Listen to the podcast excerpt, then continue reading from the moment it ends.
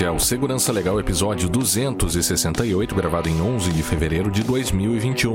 LGPD 10 pontos importantes. Neste episódio, abordamos 10 pontos que consideramos especialmente relevantes para o entendimento e para a adequação das empresas à LGPD. Segurança Legal, com Guilherme Goulart e Vinícius Serafim. Um oferecimento Brown Pipe Consultoria.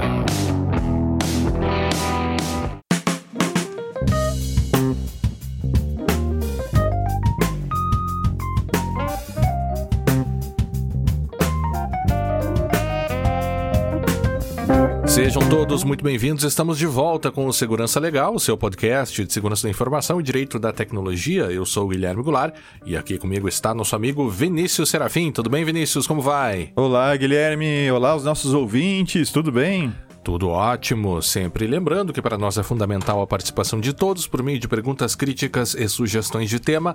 Para isso, estamos à disposição pelo Twitter, no arroba Segurança Legal, e-mail podcast arroba segurançalegal.com, facebook.com barra segurança legal, youtube.segurançalegal.com, iTunes e Spotify. Também temos a nossa campanha de financiamento coletivo lá no PicPay, picpay.me barra segurança legal, e também no Apoia-se, apoia.se barra segurança legal todos os links lá no nosso site.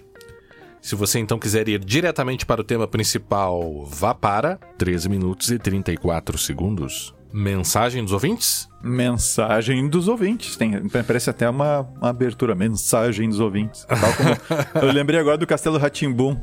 Senta bah. que lá vem história. É, mais ou menos isso.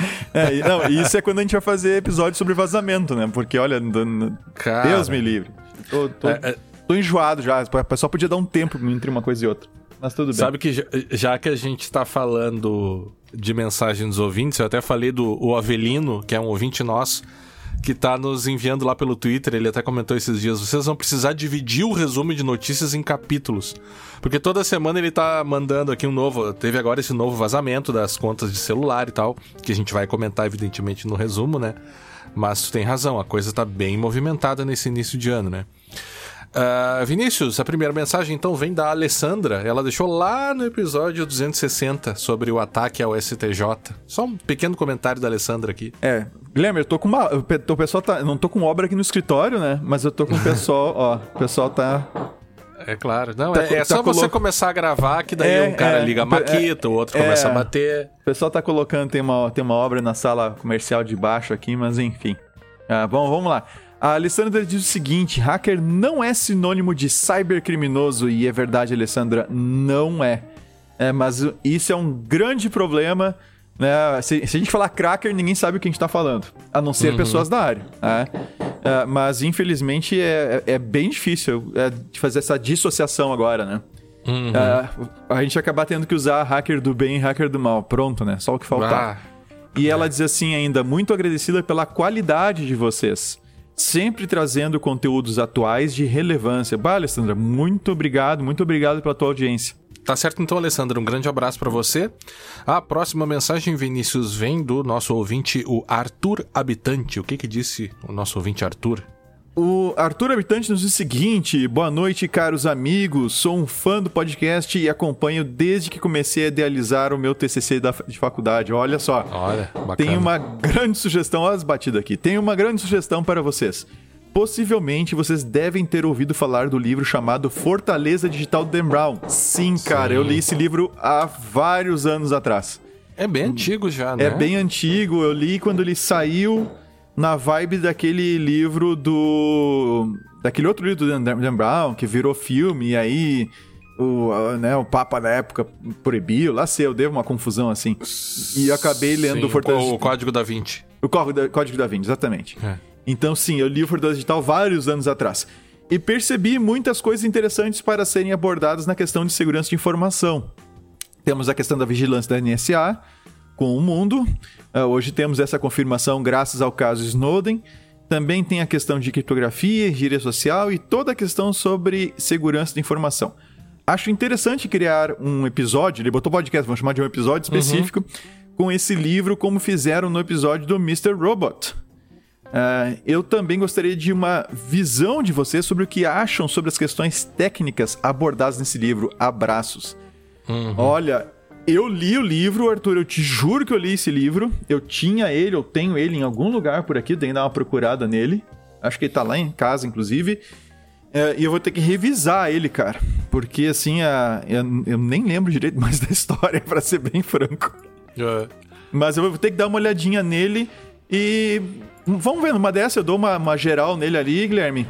Aí a uhum. gente troca uma ideia, vamos ver quem sabe a gente faça um episódio aí sobre Fortaleza Digital. É, o, eu tava vendo aqui o Fortaleza Digital foi publicado em 1998, é o primeiro livro do Dan Brown. E pode ser interessante até fazer uma visão histórica, porque desde 98 até hoje, a gente teve mudanças bem importantes nesse cenário, né? Então, uhum. olhando aí pra 20, 98, 2008, 2018, é, 23 anos aí, né? Olhando para trás, já dá para fazer uma mini visão, ou uma micro visão histórica aqui do que, que eventualmente ele acertou e tal. Mas tá anotado aqui no, no nosso documento de pauta que já estava aberto, né, Vinícius? A gente estava discutindo pauta antes tá aqui, tá anotado aqui. aqui. Mas certo, então agradecemos ao Arthur. Obrigado Arthur, aí, Arthur. Grande abraço, Arthur. Abraço para você. E a última mensagem, Vinícius, vem do nosso ouvinte William por e-mail. O que que disse o William Vinícius. O William diz o seguinte: Olá pessoal, ótima retrospectiva. Poderiam explicar melhor sobre o direito à desconexão? Olha só, Guilherme. A gente não tem episódio gravado sobre isso? A gente comentou, mas inclusive na, na, própria, na própria retrospectiva, mas não temos um episódio só sobre isso. Só sobre isso a gente não tem, é. né? Não, não. Numa dessas, quem sabe, né? Pode ser. Co conversei recentemente com um colega, e ainda mais que agora a desconexão foi pro Beleléu, né? Com essa história do, do Covid. Do home office, né? É, do, é. Home, do home office. Bom, diz o William. Conversei recentemente com um colega que disse que receberam uma mensagem no meio das férias ou depois do turno não implica que tenha que trabalhar naquele horário. Afinal, as ferramentas são assíncronas. Cada um tem seu tempo e suas tarefas a realizar. Logo, não vejo problema em ignorar o e-mail ou mensagem até a volta ao horário normal, diferente de uma ligação. Além disso, o ideal é separar o contato pessoal do profissional.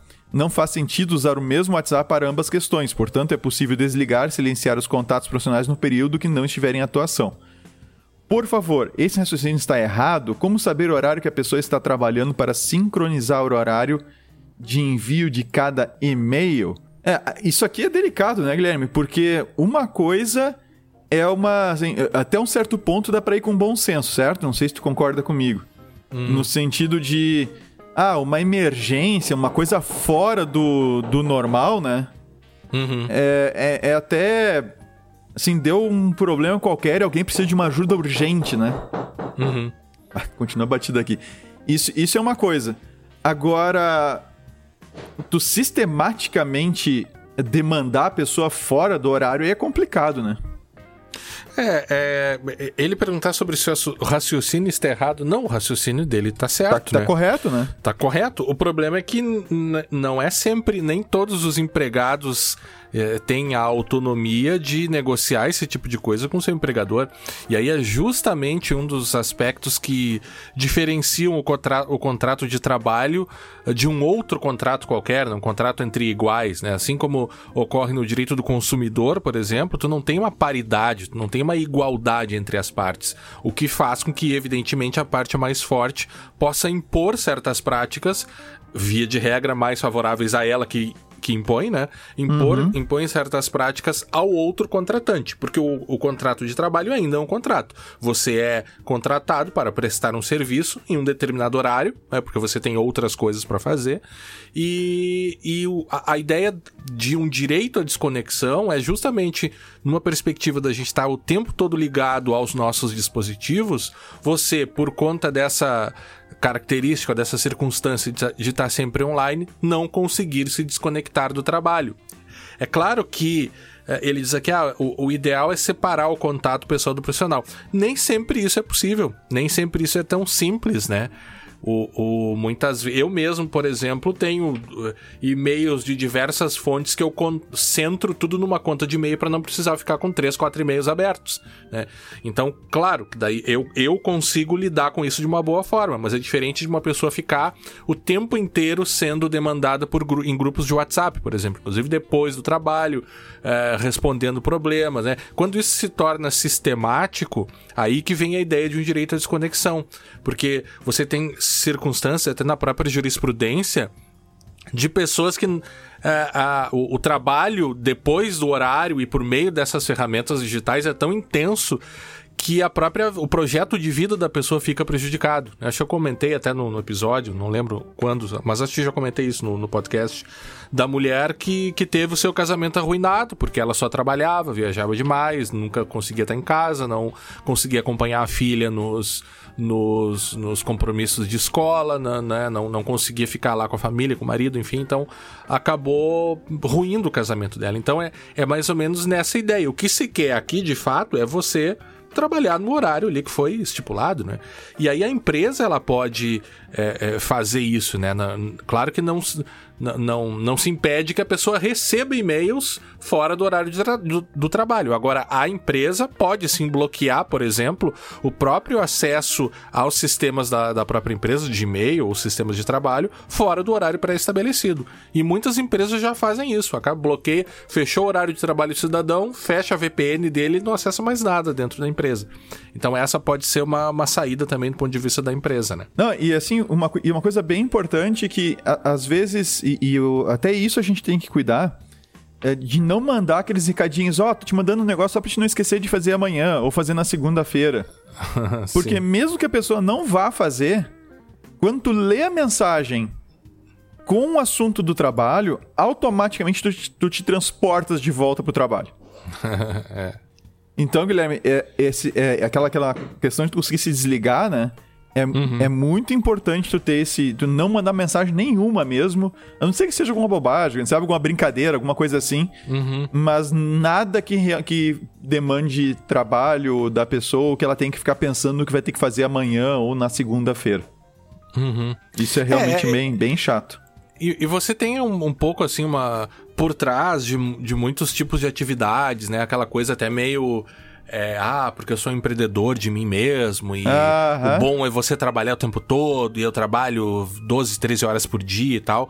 Tudo bem, não tem problema da pessoa realmente querer fazer isso. A questão é que tem pessoas que não querem que fazer isso. Que não querem fazer isso, exatamente. É, tem pessoas assim, que querem ter outras tu atividades. Faz, tu faz é. isso com a tua vida, não com a dos outros. É, exatamente. Quer você fazer isso, né? É, você quer virar como é que é? Quer virar a capa do Você SA? Bom, manda ver. Tudo bem.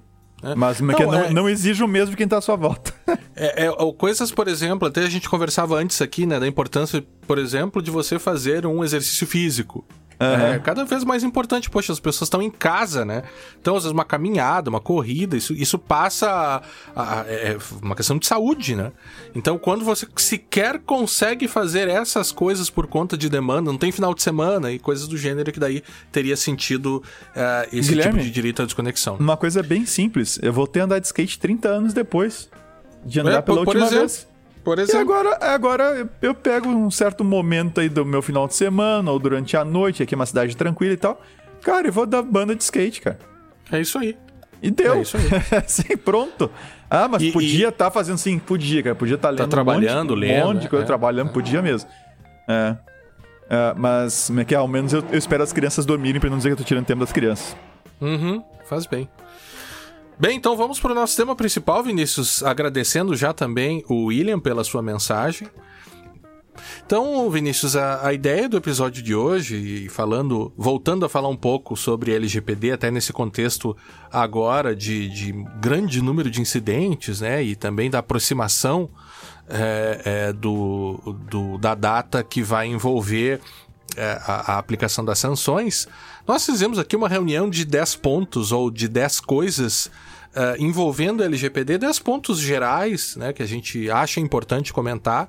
Vamos enumerá-los aqui e falar um pouquinho sobre cada um deles, no sentido de uh, trazer elementos para uh, as pessoas, tanto aquelas que têm dúvidas sobre o geral da lei, ou também sobre aquelas, para aquelas pessoas que têm dúvida na própria implementação. Acho que alguns dos, dos tópicos aqui também vão tocar nesse processo de implementação. Né? Então, nessa, nessa tocada, Vinícius, ou nessa toada, o primeiro ponto aqui, e esse não deixa de ser evidente, mas o, o, o básico e evidente, e o óbvio precisa também ser dito às vezes, né? Que é uma mudança de cultura que essa lei é, vai trazer para as instituições, né? Para as instituições e para as pessoas, mas creio que o impacto maior aqui vai ser para as instituições, porque são elas, nesse momento, as partes que estão motivadas legalmente por realizar a atualização de seus ambientes ou a implementação uh, uh, da LGPD nos seus ambientes, certo? Certo, é, e essa mudança de cultura ela é, ela é bem radical, assim. Uh, a gente simplesmente uh, coletava ou recebia informações uh, pessoais, né, nos, nos termos que a, que a LGPD define, e a gente nunca precisou se preocupar em, em, em manter a origem disso, um histórico. Claro, questão de auditoria não é de hoje, né? Mas uhum. a questão de auditoria do tratamento do dado pessoal é algo que nunca houve uh, uma preocupação uh, uh, clara com isso. E são todas demandas que a, aquele GPD agora vem a fazer, então não dá mais para simplesmente ir coletando e armazenando naquela festa do, do, do Big Data, do Machine Learning. Quanto mais dado, melhor. É, a gente junta, joga, coleta tudo, nem sei para que, que vou usar, mas eu coleto tudo e taco em cima um uma inteligência artificial de alguma maneira. Agora misturei inteligência artificial e machine learning, são duas coisas diferentes que a gente inclusive tem que tratar aqui no, no podcast. É, é. Mas daí eu, eu vou lá e, e, extraio daquela massa de dados que eu nem sabia exatamente para que, que eu peguei, eu, eu passo a extrair informações e visões novas da realidade que eu não tinha antes. Uhum. A, a, GDPR agora a, lá na Europa e a, GD, e a LGPD aqui no Brasil agora colocam algumas pedras no caminho dessa, dessa ideia, uhum. pelo menos que diz respeito ao uso de dados pessoais, né? Uhum, uhum. É, e, e, a própria, e a própria ideia de você limitar o, o recolhimento, né? A, aquilo que é exclusivamente necessário, que inclusive é um dos princípios, é, o princípio da necessidade da lei, é o princípio que envolve, leio aqui agora, a limitação do tratamento ao mínimo necessário para a realização das suas finalidades com abrangência dos dados pertinentes, proporcionais e não excessivos. E, e hoje mesmo a, a, a, a, gente trabalhando né, num, num projeto e analisando algumas situações de tratamento de dados e analisando alguns processos que tratavam dados pessoais, uma, uma das coisas que nos chamou a atenção foi justamente a quantidade de dados em excesso que eram recolhidos para atividades e para processos de negócio que, assim, muito facilmente você conseguia perceber que aqueles dados eram desnecessários. Né? Uhum. E aí, quando você começa a investigar o, o porquê, inclusive, que aqueles dados, dados estão sendo recolhidos, às vezes as pessoas sequer conseguem explicar o porquê daquilo, né? Simplesmente elas fizeram assim, faziam assim, e, e, e, até antes da lei, claro, você tinha aí o Código de Defesa do Consumidor, que podia impor alguns limites, princípio da boa-fé, enfim, mas, mas agora isso é muito presente, né? Você, o, o, empresário, a empresa, ou a pessoa que vai lidar de forma profissional com esses dados, que vai tratar esses dados, ela precisa ter muito em mente isso, e ainda mais, precisa fazer com que a proteção de dados entre no seu dia a dia, e isso vai envolver é, é, é, essa necessidade de mudança de cultura vem acompanhada até pela, pelo, por, até por treinamentos, né? Uhum. Você, a gente realiza treinamentos para tantas coisas dentro das empresas, né, de segurança do trabalho e, e bombeiros e sei lá do que mais. Bom, agora dentro desse dessa dinâmica de conformidade que a nossa lei nos coloca, os, os empregados que são um ponto muito importante dentro dessa relação de risco, inclusive, que é um dos pontos que a gente vai falar a seguir sobre o risco, mas eles também precisam ser treinados para conseguir é, é, re, pelo menos reconhecer o que é um dado pessoal, uh, conseguir uh, identificar situações de, de incidentes, de vazamento, saber como atuar, saber a importância do dado pessoal e por aí vai, né? Uh, Vinícius, a é, próxima. Oi, diga. É, não, a gente podia fazer um number two. Mas aí vai ter que fazer uma. Vai ter que fazer uma. Né, um, um áudiozinho especial ali. Não, não, tô brincando. Mas, não, tá, não, não, tá. não, não, não, não, não, não, não te oriça. É. Pós-produção, não, não te oriça, não. Hein?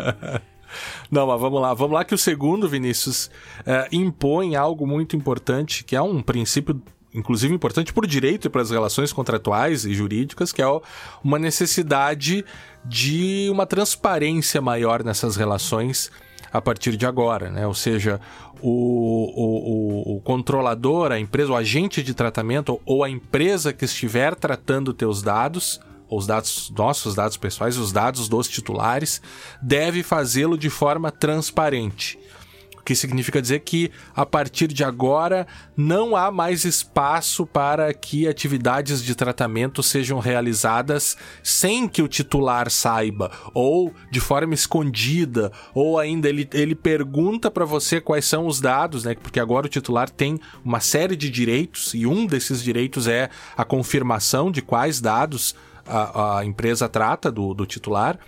Uh, por meio desse princípio da transparência, a empresa não pode esconder, ela não pode omitir, ela não pode não dizer que faz determinado tratamento ou que tem um dado seu. Claro, a, as empresas ainda vão poder mentir, né? Isso não tem como evitar. Mas se fizerem isso e depois forem descobertas, aí você tem uma violação direta desse princípio da transparência, que a própria lei coloca aqui, Vinícius, garantia aos titulares de informações claras, precisas e facilmente acessíveis sobre a realização do tratamento e os respectivos agentes de tratamento, observados os segredos comercial e industrial.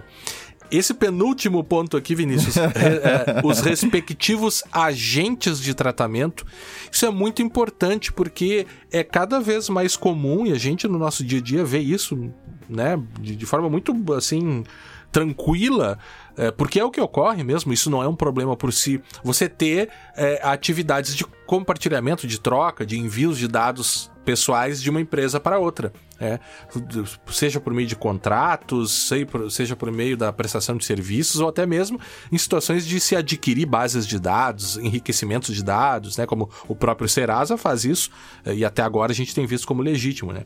E uma das consequências dessa transparência, eu já te passo a bola, Vinícius, é justamente que a empresa tem que dizer: olha, eu tenho tais e tais dados teus, uso esses seus dados para tais e tais finalidades, né, ou descubro tais coisas com esses dados, e ainda compartilho esses teus dados aqui com a empresa XYZ para tal e tal finalidade, para que ela use para essa ou para aquela finalidade por aí vai. Diga, Vinícius. É, é, isso aí tem. Eu, eu ri porque eu achei que tu ia comentar a questão do. Uh, ali da, ressalvados, é, ressalvados os, os, é, os segredos. Os, os, segredos, né? Porque se discutiu há, há um tempo atrás, teve aquela audiência pública sobre os scores de crédito. Uhum. É, sobre se as empresas deveriam ou não uh, dizer para as pessoas como o score de crédito seria calculado. Uhum. E elas alegaram justamente que isso seria, e eu entendo que de fato é, né? Se tu achar a fórmula perfeita para calcular um score de crédito de alguém uh, e chegar o mais próximo possível do, do realidade do risco que aquela pessoa representa, realmente uhum. vale, vale ouro, né? Para te Sim. fazer todo tipo de operação financeira desde a venda de um produto até o empréstimo de dinheiro para alguma outra coisa, algum financiamento, coisa parecida. Uh, Mas, mas uh, naquela época ficou definido então que as empresas não, deve, não, não precisariam dizer como é que elas deveriam fazer.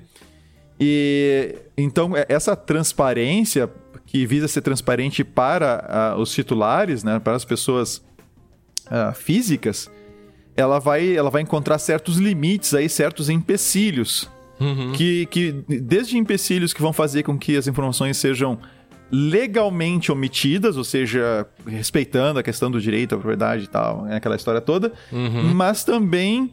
Uh, ah, vamos omitir, porque senão, se a gente disser que a gente está fazendo tal coisa, isso aqui é uma coisa diferente e tal, o nosso concorrente também vai saber. Uhum. Né? Ou, de repente, ah, isso aqui é LGPD, isso que tá, uma, tá numa zona cinzenta uh, da LGPD aqui, eu prefiro não dizer que eu estou fazendo e vou seguir fazendo. Uh, então, esse, uh, esse processo de transparência, ele é bem delicado. É, porque é. ele vai, ele pode eventualmente expor a empresa aos seus concorrentes, ainda que esteja fazendo coisas legais, né?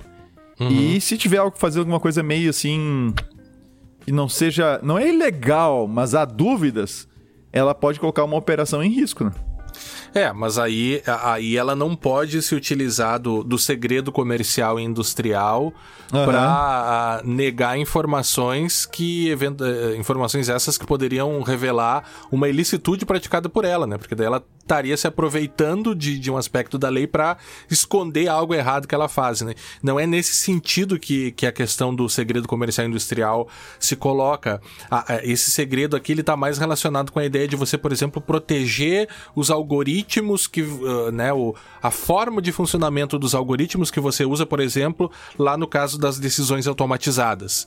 É, então o, o, o, titular ele tem o direito de obter informações sobre as informações automatizadas que eventualmente eh, são uh, tomadas com o uso dos dados deles, mas isso não significa que a empresa precise dar o código-fonte do algoritmo que toma essas decisões para o titular.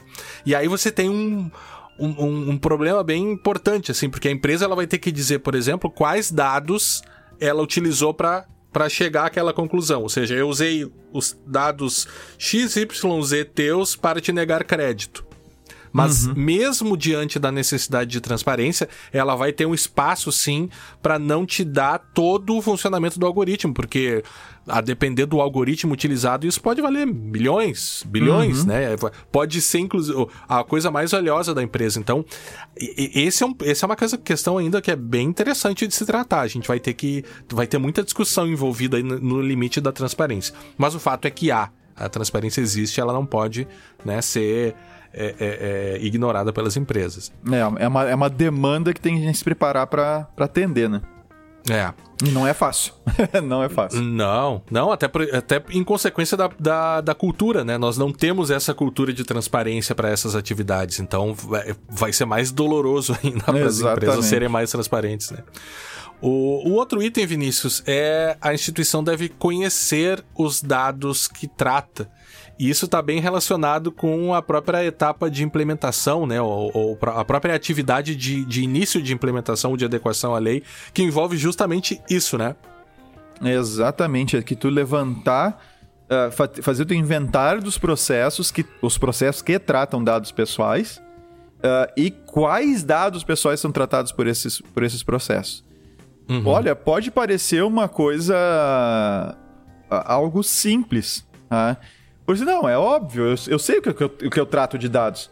Uh, aí quando tu vai levantar mesmo, efetivamente, aparecem dados outros que tu. Ah, a gente tá coletando e não tá usando.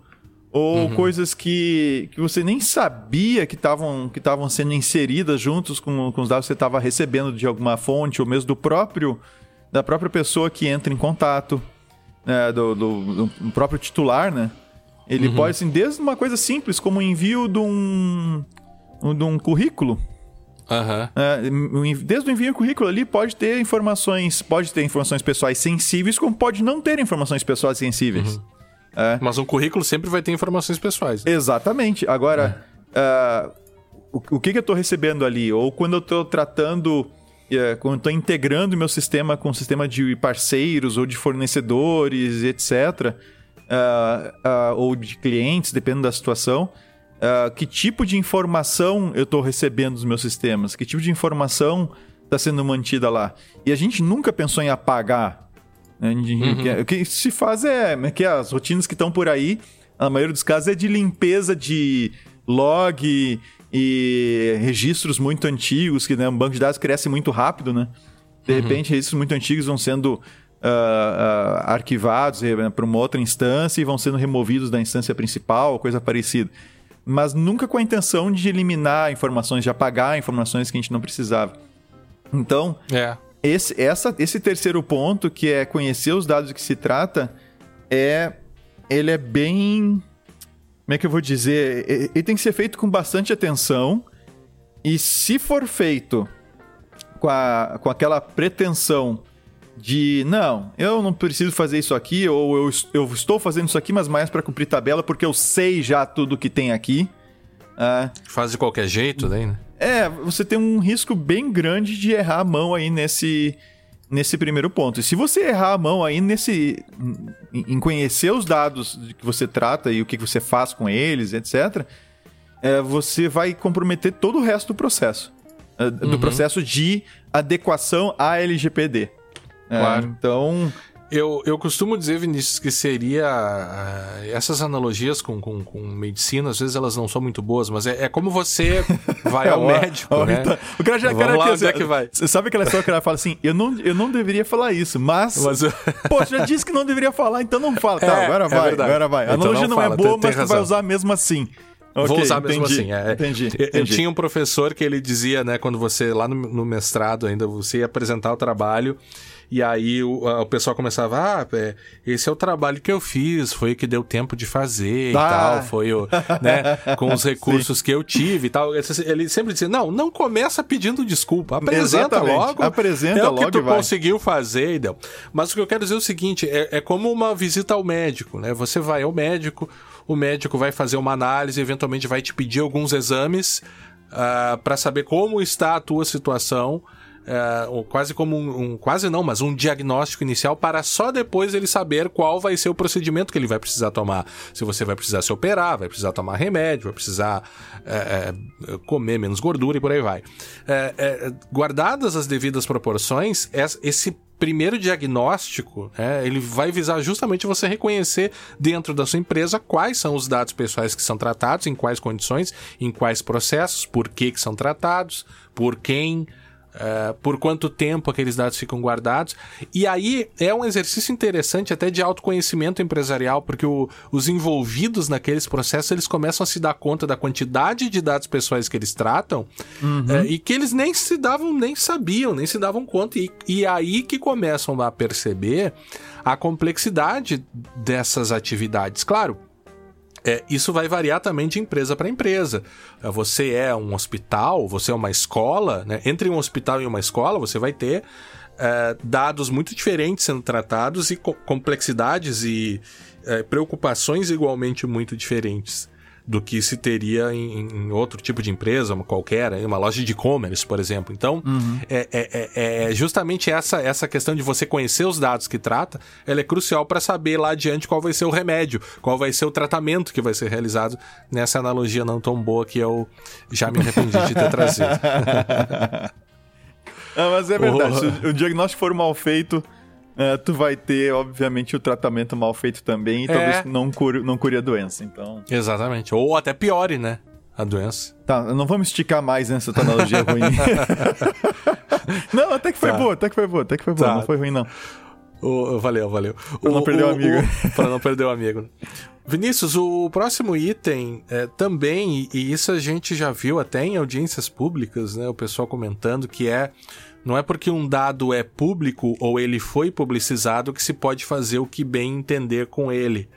E, e essa talvez seja uma das. Também está relacionado com cultura, tudo está relacionado com mudança de cultura, mas a, a, empresa ela precisa saber que a partir de agora, este ativo informacional, que é o dado pessoal, quando você passa a tratá-lo dentro da sua instituição, você, ou da sua empresa, você passa a ter uma série de deveres. E é aquela ideia do, do política, mecanismo e cultura que você sempre fala, né, Vinícius? O, o, a partir de agora, além de você precisar ter uma cultura, além de você precisar ter uma política interna é, para regular como esses dados vão ser tratados, além de também você precisar ter mecanismos técnicos para controlar o acesso, para evitar incidentes sobre esses dados, a partir de agora você ainda tem uma imposição de um requisito legal. Ou seja, a partir do momento em que o dado é pessoal, a lei vai se aplicar e isso vai implicar, né, vai trazer para a empresa a responsabilidade de ela não poder fazer o que bem entende com ele. É, é claro, é, nesse, nesse, tripé que tu, no, nesse tripé que tu citou, uh, entra ali na política. Essas questões de compliance legal e, e tudo uh -huh. mais entra na política, que é algo que no final das contas, uh, analisado o cenário uh, legal e, e, e e, da regulamentação que eventualmente exista naquela área né, de, de atuação uhum. da empresa, isso vai gerar políticas que vai demandar uma certa cultura compatível com essa política e mecanismos para também compatíveis com essa política para fazer com que a política seja observada, né? Então, uhum. é, tem, é, continua sendo o, o tripé mesmo. Né? E aí e essa é. questão da LGPD entra justamente na política. E, e aí é aquela coisa também, né? Quando, quando você aborda a proteção de dados somente naquilo que é público ou privado, você incorre justamente no, na limitação que antes tinha em relação à privacidade, que era justamente, ah, eu tenho dados meus que foram são públicos e outros que são que eu tento manter em segredo e quando vazam pode me, me causar algum problema. É, o, o, que ocorre e, e a questão que, que, que, se coloca aí é que essa visão dúplice de somente de público e privado era justamente o que limitava a ideia de privacidade, é justamente o que a partir desse problema que se evoluiu para uma disciplina de proteção de dados que vai regular não somente usar ou não usar, ter acesso ou não ter acesso, mas uh, uh, tratar aqueles dados sob uma série de condições. Uh, por exemplo, trata o dado mediante o consentimento, ou se o sujeito tornar aquele dado manifestamente público, a lei se preocupa com isso, é, dispensa-se o consentimento. Agora, o fato de é, é, estar dispensado o consentimento para os dados que o titular manifestamente tornou público, não significa que você não vai precisar respeitar, por exemplo, todos os princípios da lei. E um dos princípios é a, é a não discriminação, por exemplo. Você não pode utilizar os dados para é, é, fins discriminatórios ilícitos ou abusivos. É, ou seja, você começa lá a recolher certas informações das pessoas por, por raça, né, ou, ou, ou, praticando certas discriminações entre é, é, é, ilegais entre homem e mulher, por exemplo. Né? Então, essas questões elas são muito importantes e, e tornam a adequação ali é algo muito complexo. Sobretudo quando a gente fala em não discriminação, porque tem certas discriminações que podem ser feitas, né? porque são legítimas, agora outras não. Então, esse também é um grande campo de, de estudo aí dentro da LGPD. Você conseguir investigar quais discriminações podem ser feitas e quais não podem, né? Porque uhum. são ilícitas. O outro ponto, Vinícius, e eu posso o deixar para ti aqui, o número 5, number 5. Number 5. Uh, que é uma necessidade é, de uma união entre é, grupos e, e, tipos de profissionais aqui, no sentido de que a área jurídica, a área da TI e a área da segurança da informação vão ter que atuar juntas. E talvez essa seja a oportunidade de ouro para que essas três, esses três profissionais ou essas três equipes aí consigam trabalhar em conjunto, né? Ou briguem de vez. Ou briguem de vez, é Ou briguem de vez. É. é, a primeira coisa a chamar atenção ali, segurança da informação uh, uh, não é uh, a mesma coisa que TI. Né? Uhum. E tecnologia da informação. Em muitas empresas ainda a segurança da informação está vinculada à TI, mas ela deve ser vista como uma área à parte, né? uma área em separado. Então, a, tec, a, a, a TI, a tecnologia da informação, a área da segurança da informação e a área jurídica, envolvendo aí algumas outras áreas também, áreas dependendo, obviamente, do, do ramo em que a empresa atua. Então, assim, é, é, eu, eu vi muita coisa desde, desde que a lei foi aprovada no ano passado. Diz que ela entrou em vigor, na verdade, no ano passado. Uh, eu, eu vi muita bobagem sendo feita, assim, desde que Uh, quem ia ter que resolver o problema da LGPD era a equipe de RH. Olha só. Uhum. Né? Que era um problema do RH, o LGPD. A LGPD. Uh, ah, ou que a LGPD era um problema da TI. Ou que a LGPD era um problema da área jurídica.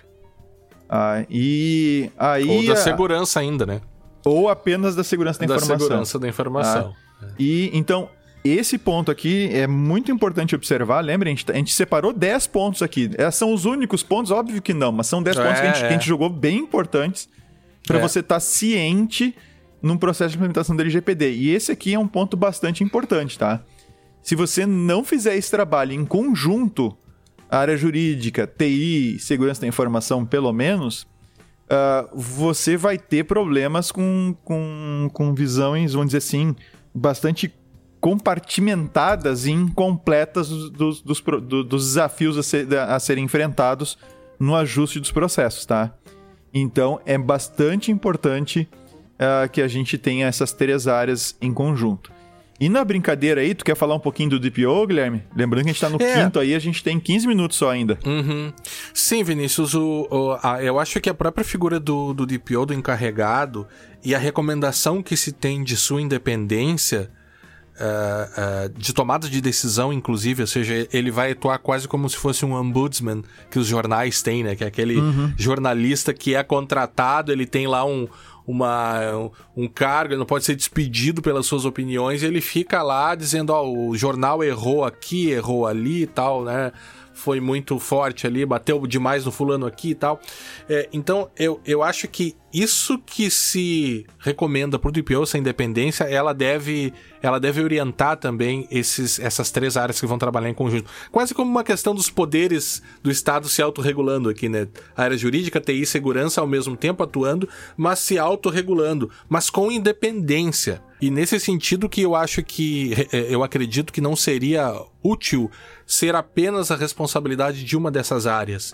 Uhum. É, é, ah, só jurídica, só segurança, por exemplo. Já vi instituições muito grandes, assim, não, isso é um problema de segurança, agora vai ficar abaixo da segurança. Bom, aí você quebra com a independência e, e, e, você cria uma situação aí muito difícil de lidar em função dos conflitos de interesse que a área de segurança vai ter dentro desse processo como um todo, né? Ou seja, é, é, a depender do, do setor, se for um setor financeiro, você tem até regras específicas para eliminar esses conflitos de interesse e isso precisa ser colocado em perspectiva também aqui dentro da implementação da LGPD. Uh, ah, o próximo item, Vinícius, uh, o 6, né, é, é a relação com as várias outras áreas do direito. E isso acaba fazendo, eu costumo dizer que nós, nós temos, na verdade, muitas LGPDs ou ainda muitas orientações da LGPD a depender do tipo de área ou do tipo de operação ou até mesmo do tipo de atividade que a empresa estiver é, é, atuando. Mas mesmo dentro de uma, uma mesma empresa, você vai ter ali é, aplicações da LGPD em contextos muito distintos. Pense, por exemplo, que toda ou a grande maioria das empresas aí vai ter os seus empregados. Bom, a LGPD vai ser aplicada também em relação aos empregados, ou para os dados que se recolhem deles, para quais finalidades e tal. E, e essa relação empresa-empregado, ela é uma relação que ela é, já é regulada por uma outra área do direito, que é o direito do trabalho. Então, nesse sentido, a gente tem que interpretar a LGPD e, e, e tentar é, encaixar a LGPD junto com as regras e, e princípios que são colocados pelo direito do trabalho. O que vai fazer, por exemplo, que o próprio consentimento para o empregado seja algo muito complexo de se lidar, né? porque o consentimento precisa ser livre, desimpedido, aquela coisa toda. E se o cara é empregado, será que o consentimento que eventualmente ele poderia dar seria um consentimento livre? Né? Inclusive, por conta da LGPD, a gente vai poder começar até agora a reavaliar, dentro do direito do trabalho, por exemplo, o uso da imagem do empregado, que muitas vezes é, é, é solicitado pelas empresas, o empregado não, não consegue dizer não e, de repente, a imagem dele acaba sendo utilizada em contextos que, eventualmente, pode ser que ele não gostaria, né? Se, se pudesse de fato exercer o, o, o, consentimento ali livre, talvez não, não o daria. Então, é, isso vai ocorrer com outras áreas. No direito do consumidor, eu vou ter uma outra perspectiva de análise. É, o próprio direito administrativo, né? Claro, a gente aqui acaba falando muito da LGPD no, no campo das relações privadas, né? Em empresas privadas tratando os dados, mas ela também vai se aplicar dentro do poder público. E aí você tem outra preocupação, uma outra perspectiva de, de analisar LGPD e por aí vai. É.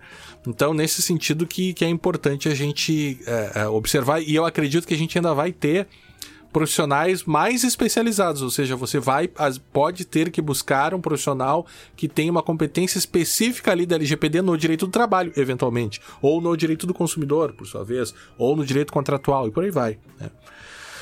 É, a sétima, Vinícius, e isso é algo muito caro e muito uhum. uh, comum na área da segurança da informação, que é a necessidade de uma abordagem orientada ao risco, né? Exatamente. Assim, quando a gente fala em, uma, em fazer uma abordagem orientada ao risco, significa que quando você uh, for uh, tiver levantado os seus processos e, e for uh, começar a priorizar esses processos para fazer a adequação, porque você não vai poder fazer tudo ao mesmo tempo, vai ser impossível sair adequando tudo ao mesmo tempo, uh, você vai ter que uh, escolher, ou seja, quais processos vão receber sua atenção num primeiro momento. Ou seja, enfim, priorização, né, Guilherme? Priorização uhum. das ações. Essa priorização, ela, ela deve levar em consideração, uh, e, e não apenas isso, mas principalmente a questão dos riscos envolvidos em cada uma, em cada um dos, tra dos tratamentos realizados. Uh, e daí, de acordo com, com o tipo de tratamento realizado, com o tipo de informação utilizada naquele processo, você pode definir, não, esse processo que eu vou fazer primeiro uh, do que os demais processos, esquema de prioridade número 1, um, e depois eu vou, eu vou uh, me ocupar do, dos demais processos uh, que não, não tem tanta criticidade. Porém, contudo, entretanto, uhum. não somente o risco deve ser levado em consideração. Você tem outras variantes, por exemplo, outras variáveis.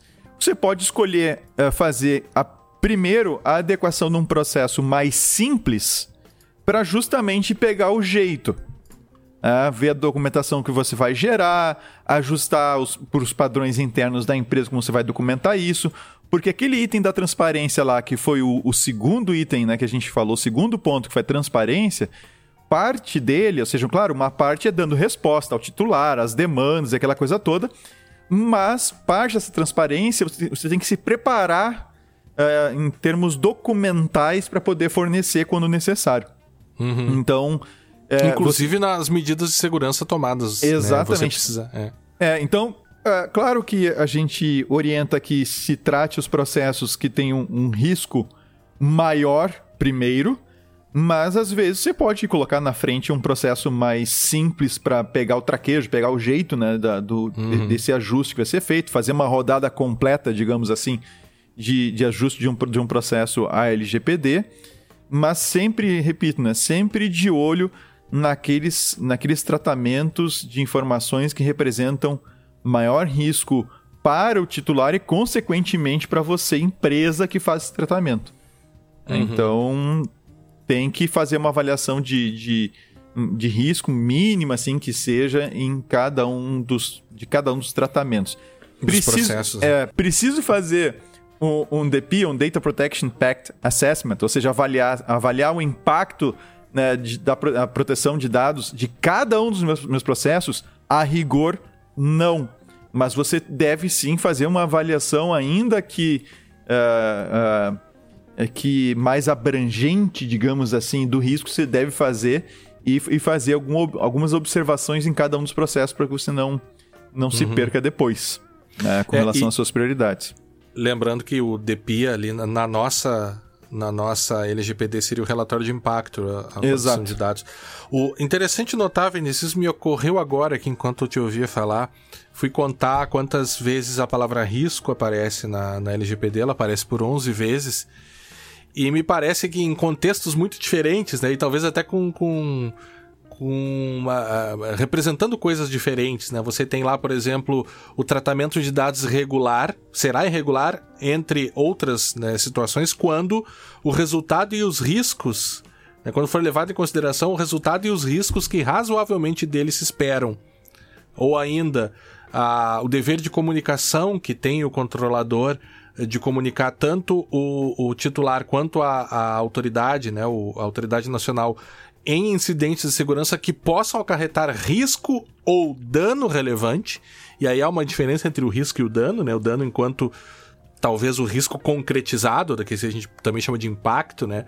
Mas isso tudo tem importância pro, pro direito, porque a, a, a ideia que a gente tem de risco no direito é um pouco diferente da ideia que a gente tem de risco para a segurança da informação. Então é bom, um dos outros trabalhos que nós teremos aqui dentro da, da de uma interpretação da LGPD é justamente colocar também os, a, a, o, o que, que esses muitos riscos significam dentro da, da própria lei, né? Vinícius, e o oitavo item é aquele que fala sobre as sanções, né? O descumprimento da lei é. a partir de agora pode implicar em sanções e certamente implicará em sanções. Claro, caso a ANPD é, se organize para esse sentido. É, se né? ela fizer o que ela tem que fazer, né? é, e não lavar, Uhum. não simplesmente lavar as mãos, né, como a gente está vendo nesse É. caso desse grande vazamento aí que, que aconteceu dos 223 milhões aí. Então, é, aqui é o seguinte, aqui tem que tomar muito cuidado, porque a gente tem a gente tem certos atores no mercado que usam essa questão da multa para fazer terrorismo, né?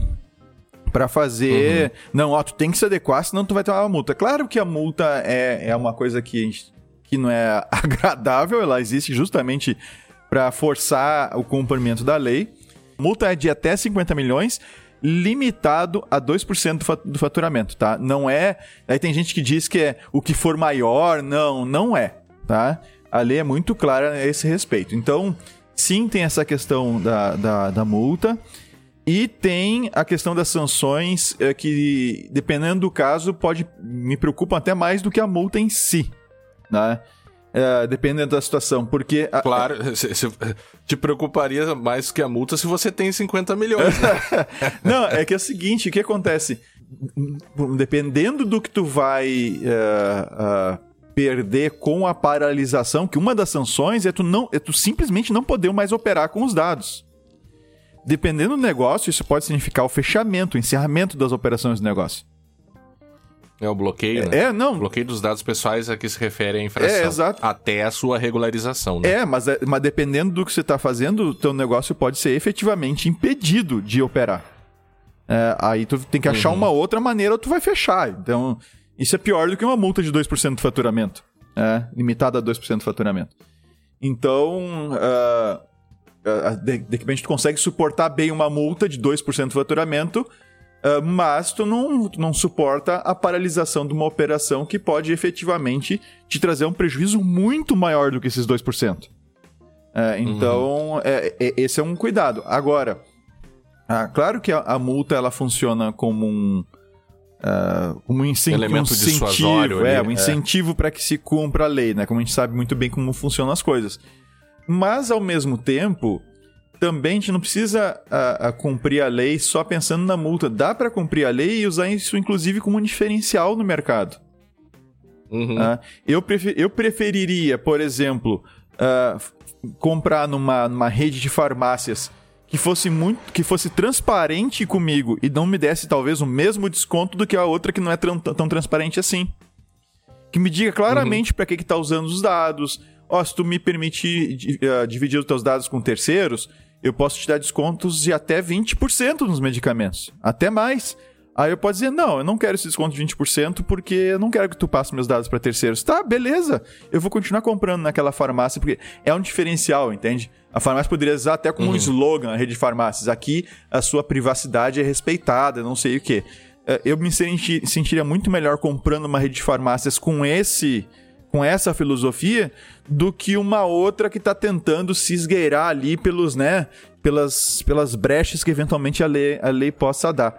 Então é bem. A gente tem que se preocupar com essa questão das sanções, tem que se, ah, se preocupar com essa- com a questão da multa. Vai começar a valer a partir desse ano, né, Guilherme? As san- sanções e a mul- as multas. Mas não precisa ser esse o único incentivo, né? É, sabe que eu acho que a gente tem um outro elemento aí, além do que tu falou, que É. é, a própria organização da NPD. A gente viu nessa semana aí alguns algumas declarações deles, né? Até a gente vai colocar no próximo resumo de notícias, não quero dar o spoiler aqui. Mas, é, em primeiro lugar, a gente tem que, que ter em mente que a NPD está se organizando ainda. Então, isso é, deve, deve ser visto e deve contar a favor dela. Né? No entanto, ela está se organizando de maneira muito lenta. Algumas, a- a- alguns órgãos da imprensa aí inclusive, estão dizendo que eles é, é, estão se organizando a passos de tartaruga. E aí o que, que ocorre? A própria lei, ela também permite, por exemplo, que o- os órgãos de defesa do consumidor também atuem. Assim como aqui no Brasil, o Ministério Público também vai poder atuar em alguns casos. Então, a, a minha preocupação aqui é, a- é- e aí o que causa uma insegurança jurídica para as empresas muito forte é você ter outros atores, né, como órgãos de defesa do consumidor e até o próprio Ministério Público atuando num vácuo que a NPD poderia deixar e atuando de forma ahm, sobretudo o Ministério Público, assim, quase como servindo como vingança, entendeu? Ou então querendo criar um grande caso, assim, olha, vamos pegar este caso aqui e este caso vai ser muito exemplar, os primeiros casos eu me refiro, né? Quando na uhum. verdade é claro que a multa ela tem um potencial importante, mas do ponto de vista das empresas e, e do ponto de vista da própria organização do, da, da proteção de dados enquanto sistema no país e tal, é, você não deve ficar só. As autoridades não devem ficar só na questão de perseguir empresas para cobrar multas. É, é muito mais do que isso, sabe? E a, e a depender do, do próprio incidente, a multa de 50 milhões é até. A limitação em 50 milhões pode até ser muito baixa. Né? Se você for Sim. observar este último incidente que aconteceu aqui, é, talvez a multa não seja suficiente pelo dano que causou.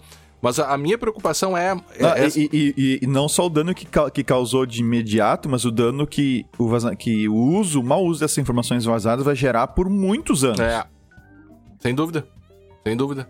É, então, nesse sentido, é, claro que é, cria-se uma insegurança jurídica para as empresas e mais além do próprio valor, uh, essa necessidade de ficar, de respeitar e ficar muito. Uh, observar muito a aplicação da lei, sob pena de não ter somente a ANPD, mas ter também órgãos de defesa do consumidor, o judiciário, o Ministério Público, todo mundo ali orbitando em torno de potenciais incidentes e podendo atuar, o que, o que coloca né, e deixa as empresas um tanto quanto inseguras nesse primeiro momento, até a NPD se organizar, estabelecer critérios para multa e aquela coisa toda.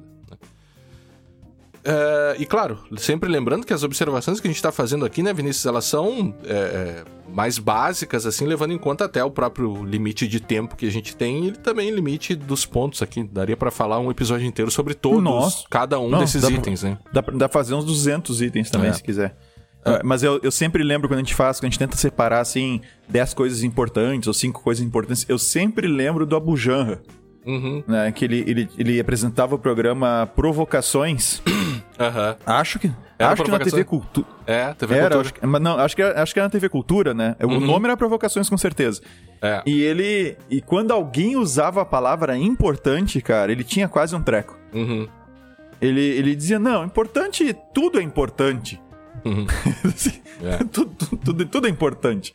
Importante já, a, a, palavra já perdeu o significado, assim, já perdeu é. a, a, a, importância. Uhum. Ou especial, Por, né? É, porque o, o, uso que já se. O uso que se faz dela é meio indiscriminado. Mas enfim. Tá. tá? Vamos por item número 9. Vamos Number lá. 9. Number 9. Uh, os sistemas precisarão ser alterados, entre outros motivos, ah. até para fazer cumprir os direitos do titular, né? É, sim, essas alterações, essas adequações, principalmente no que diz respeito à exclusão de dados, uh, elas são bem significativas. Porque a gente não desenvolve, a gente não desenvolvia pensando nisso, né, Guilherme? Sim. É, não, não, é, assim, ah, vou, vou, é, se pensava em excluir dados para assim, reduzir o, o, uso do, do, do, do de, espaço em disco e esse tipo de coisa, né? Espaço de armazenamento e tudo mais. Só que a coisa agora uh, tomou uma outra forma. Assim, você tem. Uh, e não é. Você, e você não consegue simplesmente dizer, não, vou manter os dados por seis meses. Depende dos dados. Tem alguns que você vai manter por seis meses, outros que vai ser por um ano, outros que. E aí, na, no momento de, de excluir esses dados, vai ter que ter um processo uh, automatizado, ou seja, isso vai ter que estar incorporado dentro dos sistemas. Outra questão também é com relação a, ao próprio inventário dos dados. Então, você tem que informar uh, quando você obteve aquele dado, de onde você obteve, qual foi. então, daqui a pouco uh, é muito fácil se você tem uh, uma loja, por exemplo, e o cliente chega lá e te informa todos os dados dele. Então, é muito claro de onde veio os dados. Toda aquela massa de dados que ele te deu, que está junto ali dentro, ela veio do cliente e acabou. Agora, quando tu tem um cadastro que é composto, né, ou quando tu tem informações que são compostas de várias fontes diferentes, isso acontece inclusive uh, dentro da, da área uh, uh, hospitalar, por exemplo, uhum. né, em que tu tens transferências de informação entre, não só entre entidades, ou seja, entre hospitais, entre clínicas que executam exames e hospitais, de hospitais para clínicas, entre profissionais. Então, o meu médico encaminha para o, o médico que vai me atender agora na, no, no, na clínica que eu vou ir, ou no centro de não sei o que, etc. Esse outro médico, esse outro profissional que vai me atender vai receber as informações que o meu médico mandou. E aí você vai ter, você vai ter um agregado de informações que você, se você não tiver uma, uma, uma adequação nos, nos teus sistemas, não vai saber não, nem da onde veio aquilo no final das contas. Então, é, realmente, assim, aí tem um trabalho, tem bastante estudo a ser feito, tem espaço para TCC aí aos montes, uhum. né, de para pesquisa nessa área, porque nós vamos precisar de soluções, assim, vai ter que ir além de simplesmente criar novos campos nos sistemas, etc. Vai ter que se pensar melhor a solução desses problemas. Né? É, uma, é uma questão queria... de arquitetura, Fala, né? É uma questão até de, é. de, de, de, pensar, de repensar a forma de, de se construir software, até com aquela ideia de privacy by design né, e privacy by default, Exato. mas sobretudo privacy by design. Que significa dizer que a partir de agora não, não, é, não vai ser necessário somente alterar os sistemas que já estão em funcionamento, mas sim você colocar em perspectiva que novos sistemas também vão precisar, uh, por exemplo, uh, aqui na questão dos direitos do titular, que é um dos elementos, uh, permitir o cumprimento dos direitos do titular de forma facilitada, uhum. inclusive. E essa e, e, esse imperativo ele, ele é importante até para a empresa porque se você faz isso, você consegue resolver isso, é menos uma tarefa que eventualmente você teria que fazer manualmente. Né? Ou seja, você coloca no seu sistema lá é, que trata dados pessoais um dashboard para que o próprio titular consiga exercer alguns dos seus direitos, obter cópias, enfim, ou, ou solicitar a eleição, como alguns bancos até já fazem. Ora, você se faz isso, além de estar tá cumprindo a lei, você também vai evitar um possível contato do cliente pedindo a exclusão de dados se ele uhum. mesmo pode fazer isso, né?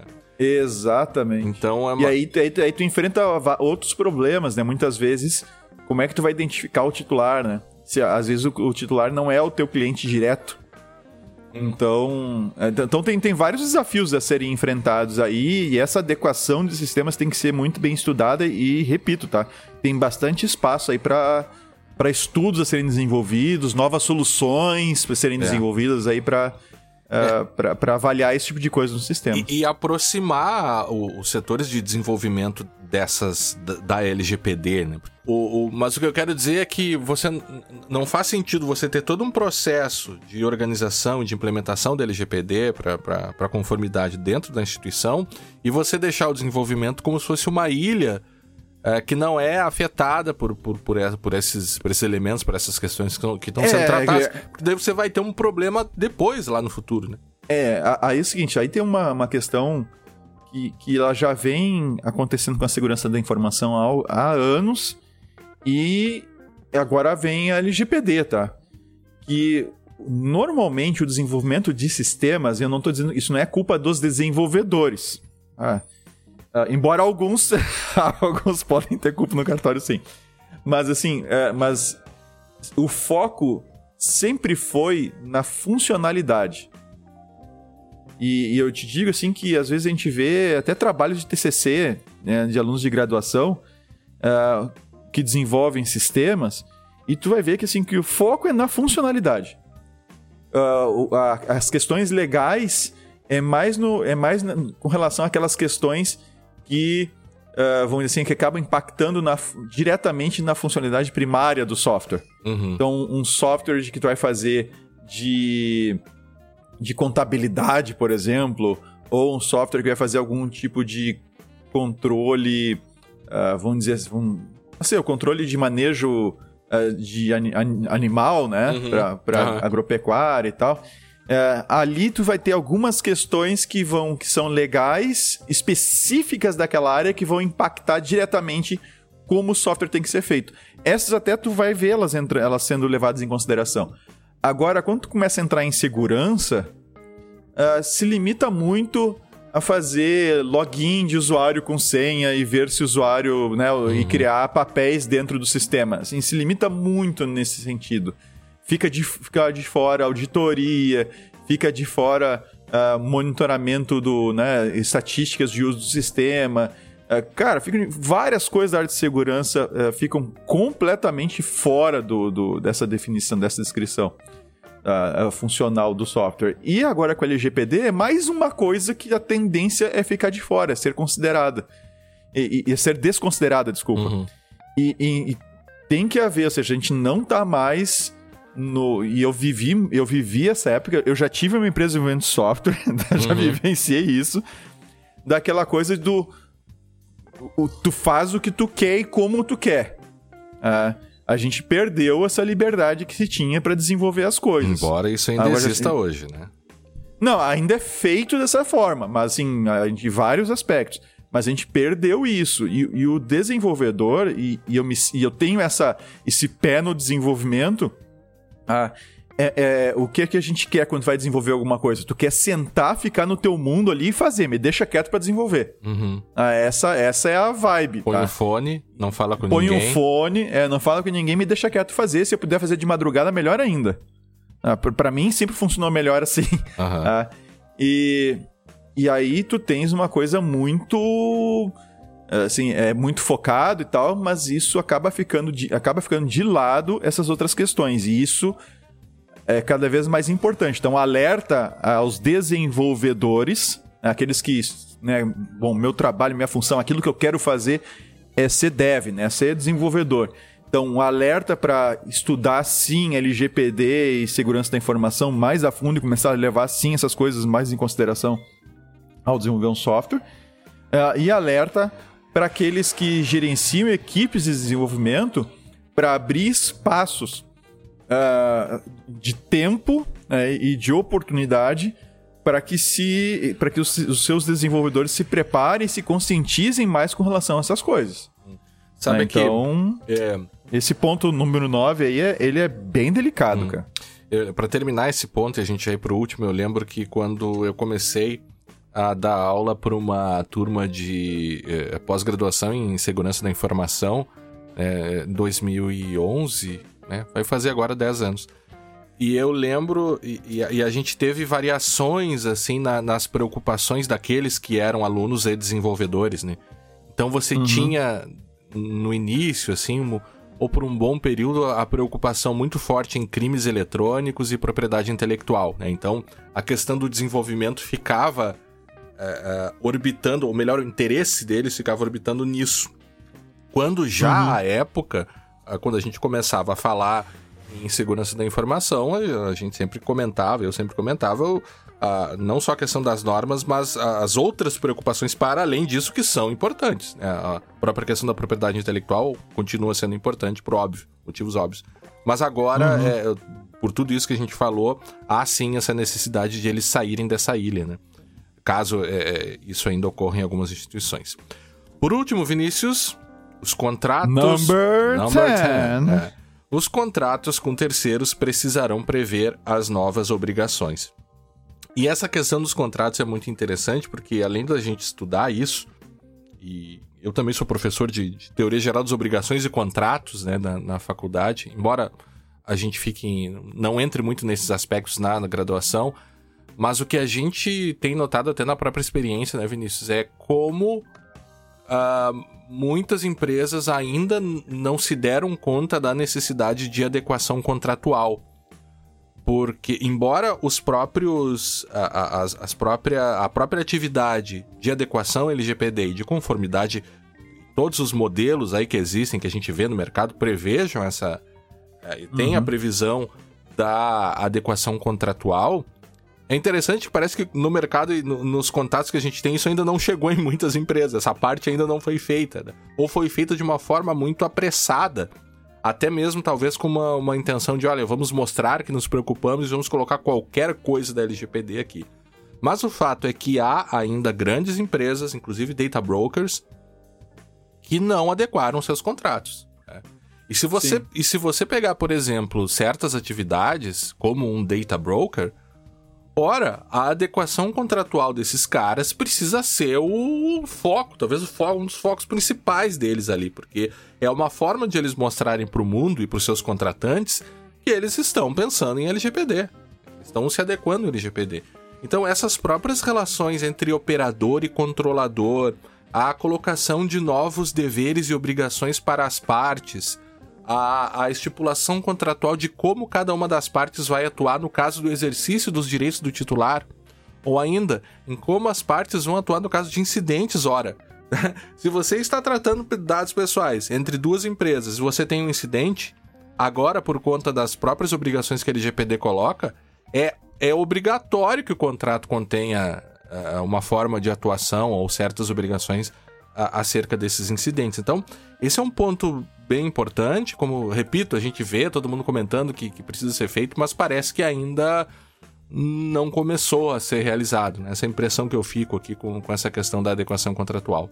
Guilherme, a, a número 10 é contigo, cara. Então, a questão contratual é, é, deixa o sapato aos sapateiros. Hum. Ah, e tem é. uma outra coisa tu ainda. saca disso. É, e, e não é. é. só a questão dos contratos. Aqui, né, nessa, nessa questão dos contratos com terceiros precisaram prever novas obrigações, que é o item, eu ainda colocaria a própria evidente alteração das políticas de privacidade e, políticas de uso, enfim, para contemplar também, uh, sobretudo a questão da transparência, né? Que você vê lá uh, uma das formas de você demonstrar a transparência vai ser por meio das políticas, dizendo o que faz com os dados. Então essa parte também não pode ser negligenciada e ela é difícil, né, Vinícius? Porque muitas vezes para fazer uma política você tem que colocar de forma clara e traduzir isso para uma linguagem clara é muito difícil. E em relação aos contratos, em muitas situações você vai estar uh, tá analisando e lidando com minutas que foram feitas por, por advogados ou por grupos que não têm muita intimidade com a parte de proteção de dados, né? Então, às vezes você pode entrar em certas negociações assim que sequer a empresa consegue entender o porquê que você está pedindo para incluir aquela cláusula ou retirar aquela Exatamente. cláusula. Exatamente. E aí você entra em discussões às vezes, não, mas a lei está pedindo, a lei orienta, né? É, causam um, alguns ruídos muitas vezes, mas também isso é parte da negociação contratual, né? Tem como fugir. Exatamente. Vinícius, então eram essas eram esses os 10 pontos importantes aqui da LGPD que a gente decidiu trazer no episódio de hoje. Esperamos então que vocês tenham gostado né, do episódio 268 do podcast 8. Segurança Legal. E nos encontra... E, e, que talvez, e, e, que, e, que, talvez tenha surpreendido algumas pessoas que a gente não ter falado de vazamento, né? Não, essa vai ficar pro, é, vai ficar pro, pro próximo resumo. resumo de notícias. Resumo de notícias de é. carnaval. que tem mais Minha essa. nossa, resumo de notícias de carnaval é, boa. É. Como é que é? Não saia de casa, é. fique em casa, lave a louça e ouça o Segurança Legal. É. E, portanto, agradecemos aqueles que nos acompanharam até aqui. Nos encontraremos no próximo episódio do podcast Segurança Legal. Até a próxima! Até a próxima! O podcast Segurança Legal é feito com o apoio dos seguintes ouvintes: Insiders, Letícia Veiga Uiquebo, Marcelo K, Márcio Rodrigues Silva, Osmar Alves da Silva, Rafael Sabe, Ricardo Barra Gomes, Rosber Júnior, os colaboradores Jemerson Campos, Eduardo Rocha, Edson Germano, Eric Tawil, Jailton Fagundes dos Santos e os participantes Abílio Júnior, Alan Alves, Alexandre Dillenburg, Alexandre Rajihara, Alan Wilhelm, Anderson Silva, André Corradini, Antônio Maurício Júnior, Arthur Lucena, Augusto Catanhede, Bruna Travassos, Augusto Matos, Kaique Melo, Cristiano Gaspar, Daniel Amado, Daniel Calisto Mineiro, Daniel Teixeira Bezerra, Davi Teófilo, Diego Florezo, Diego Xavier, de Emerson Campos, Dimas Rockenbach, além dos outros insiders, colaboradores, participantes e apoiadores nominados no nosso site. Apoie você também o podcast Segurança Legal. Acesse picpay.me barra Segurança Legal.